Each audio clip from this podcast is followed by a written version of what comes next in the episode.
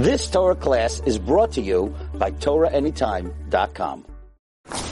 Now that you feel that you've been dating someone for a while, everything checks out, you got the answers that you like, you've built a camaraderie, you have common values. Question that, ask, that people ask me all the time, how do I know if the person that I'm dating is my soulmate? Magic question, million dollar question, I get it all the time. So let's investigate this area a little bit. Now, I've been going out with someone for a couple of months and the relationship is getting serious now. They're wonderful people, even though they're not the kind of person I thought I would marry.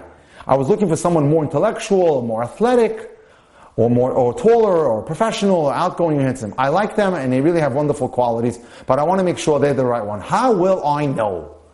Now, there's something called the pair test. There's a test that you can grade yourself. It's a reality check about whether the relationship you have with that individual is the right person, and that's the person that will be your soulmate forever. Here are the first questions to ask yourself after you spend time getting to know each other and feel you can relate to each other. Is the person that I'm dating emotionally stable? Are they flexible? Are they capable of being a good partner in marriage? That's question number one. Again, I will repeat it. Is the person that I'm dating emotionally stable? Are they flexible? Are they capable of being a good partner in marriage? And the next question I can ask, or you can ask yourself, are our worldviews and value systems compatible? And lastly, are our goals and expectations compatible? What about how we want to achieve them? Are we both headed in the same general direction? If you answered yes to any of these questions, you now can go on to part two of the test, which determines whether the person that you're going out with is the right person for you. The test is called the pair test. P-A-I-R. And that stands for P, physical attraction, A, admiration, acceptance and affection, E, or I rather, emotional intimacy, and R is respect. Again, Gonna, we're going to test out these four key areas of the person that I've been dating to determine if the person that I'm dating is my soulmate. A, is there physical attraction between myself and that individual that I'm dating? Is there admiration, acceptance, and affection? Is there emotional intimacy? And, ra- and lastly, is there emotional respect? Let's go through them now, one at a time. Let's deal with physical attraction. Two people contemplating marriage, thinking about physical attraction, should certainly be attracted to each other. But people have different ideas of what physical attraction means. Some people expect to be swept off their feet and see and experience fireworks. That's not the physical attraction that a couple needs for marriage. This is infatuation, which seldom lasts more than several months. Let me tell you the following story, which clearly illustrates how just basing a relationship on physical attraction can sometimes dupe you and send you down a slippery slope of a bad road. From the moment Chaim met Ariella, he certainly found the one woman that was going to be his wife. She was tall and slim, long auburn hair, and a wide, joyous smile, and he loved how she spoke. She came from a family of sports enthusiasts. She was a natural athlete. He enjoyed taking nature walks with Ariella, and going bowling with her. She had great taste and they liked the same music. So far, so good. They had, a, they had a lot of fun on their dates, and Chaim couldn't get over how lucky he was to have met such a fantastic girl. They started talking about their college studies and their day-to-day lives, their tastes and interests, and now the steps that they were taking to find jobs after graduation. Chaim felt that the next step was engagement and marriage. And he asked Ariella what she wanted in her life for the long term. What was her plan for the next five years or so? Her dreams focused on the city where she wanted to live, how she wanted to furnish her first apartment, and where she wanted to go on vacation. Chaim was taken aback. He thought that Ariel had not understood what he meant, and asked her if she'd ever thought about what she'd like to be, where she'd like to be five years from now. And she then conceded, oh, long-term goals, huh? You know, I have to tell you something, Chaim. I've always been uncomfortable about, about a bump that I've had on my nose, and one of my key goals is to have a nose job. Now, he was really shocked. It took another few weeks before Chaim finally admitted that he and Ariella had been relating to each other on a very superficial level. Ladies and gentlemen, in order to be able to build a dating relationship that's going to lead to marriage, one has to probe depth, which is called amuk in Hebrew, amkus. If you're having a relationship based on superficial things like this, you're in serious trouble. You need to have a relationship based on depth, depth of character, depth of questioning, depth of communication. And so Chaim realized this was not a girl he can ever envision being his wife, and he quickly terminated that relationship. Two people can initially feel a strong chemical pull towards each other, which is physical attraction, even though they don't know very much about each other. And they don't share common interests or common beliefs and personalities. So you have to be very careful with infatuation. Such a relationship won't last for the long term unless the couple can look beyond physical attraction and begin to relate to each other on a much deeper level. Many couples experience intense chemistry at the start and later realize they have nothing in common. The majority of people who are married didn't feel instant attraction that our Western contemporary culture tells us or mandates us that we should be feeling, because that's Hollywood.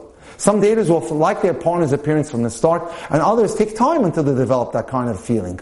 So sometimes it could take five, six, or seven dates until you get the physical attraction. I'm asked this question all the time. Do I have to have physical attraction right away? And the answer I tell them is no. As long as you're enjoying their company and you're deepening the conversation, oftentimes physical attraction, which is trailing behind, catches up very quickly. Ultimately, it doesn't matter what two people feel when they first met. What's important is how they feel about each other as the dating progresses. So we're looking for a progression which is northbound. Right?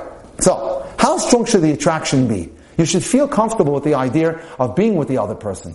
Many men are attracted by visual images, such as a woman's overall appearance. Women tend to be stimulated by other factors, are they, such as if they're comfortable with certain features of the man, such as a gentle smile that he may have, or the warmth in his eyes, and feel attracted.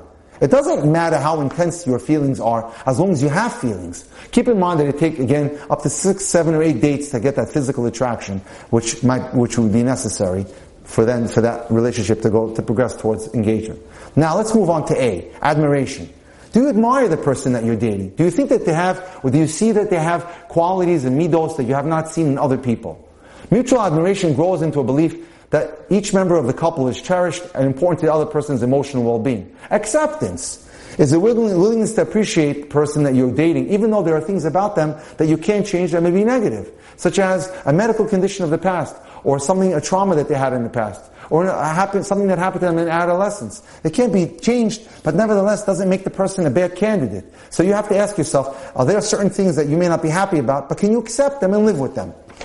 In order to accept someone, you have to be able to see beyond their imperfections. All of us have character flaws, and all of us make mistakes, some daters are so happy, unfortunately, to be in a relationship, they overlook everything until it's too late and they kept their eyes closed and they had every, everything under the rug. That's not good either. Now, in contemporary culture, many couples decide to get married because they're in love. Do we even have an idea what that word means? I spoke about it this Sunday in Passaic when I asked the question, what is love?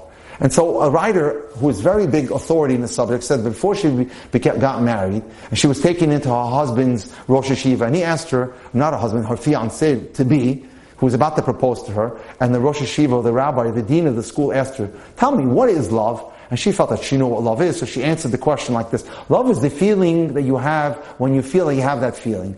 She felt herself like a balloon losing air. She was just embarrassed to no end.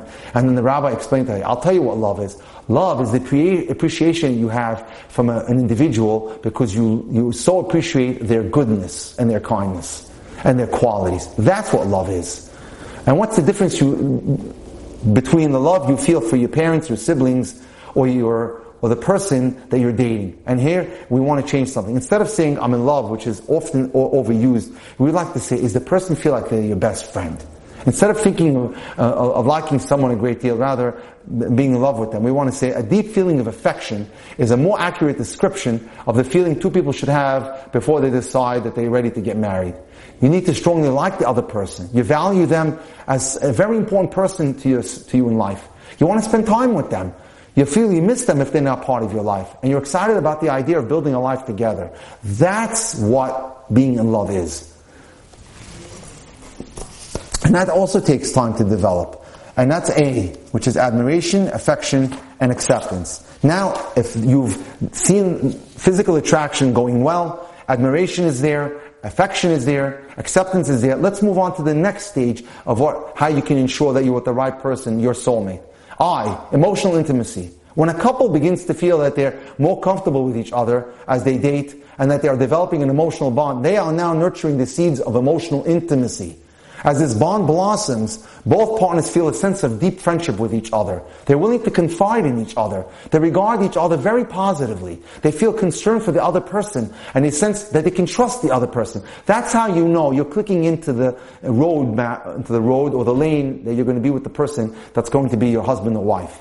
It's a different, deeper feeling than just plain affection. It takes longer to develop because it's built on the experiences that the couple shares together while they're dating. Two people who insist that they knew the minute they met each other, that they knew that they that had met their soulmate, did not have emotional intimacy. That was infatuation.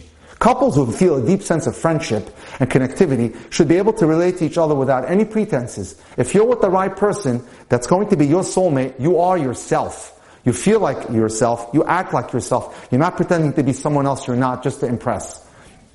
Next, if you have established emotional intimacy, you can discuss experiences, ideas, and feelings without feeling any kind of hesitation.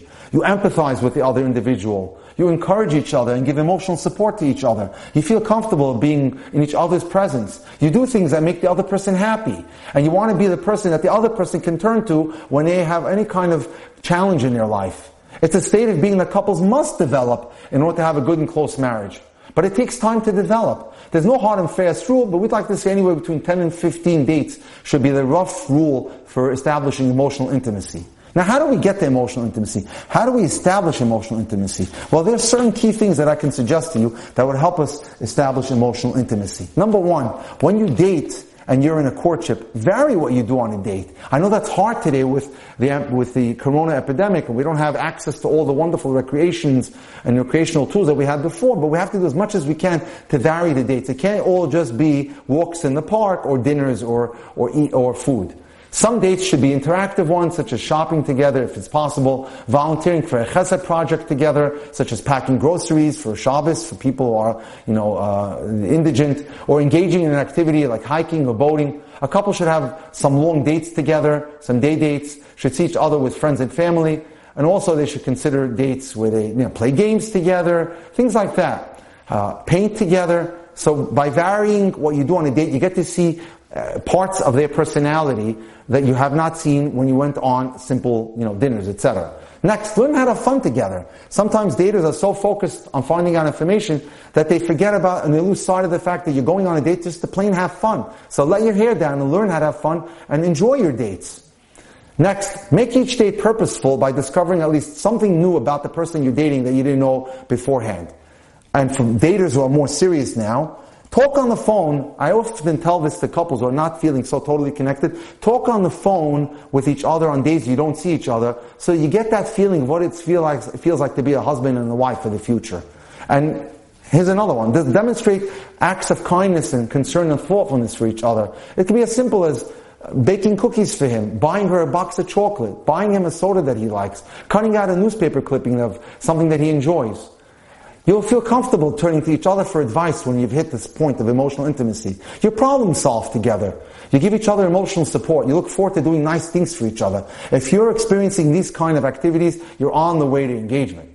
If you have a disagreement, each of you will try to work it out. You won't try to just bail out.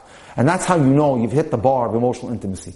Last but not least on this, on this rule of pair, P-A-I-R is, R is respect. And that's simple. There's no place at all in a dating relationship where there's a lack of respect between the man and the woman. Absolutely not. If you see signs of a verbal abuse or disrespect, you have to be very suspicious of the person's motives and consider, reach out to a dating mentor and ask them if it's appropriate, or perhaps you may have to make the unfortunate conclusion to terminate the shidduch. You've just experienced another Torah class brought to you by TorahAnytime.com.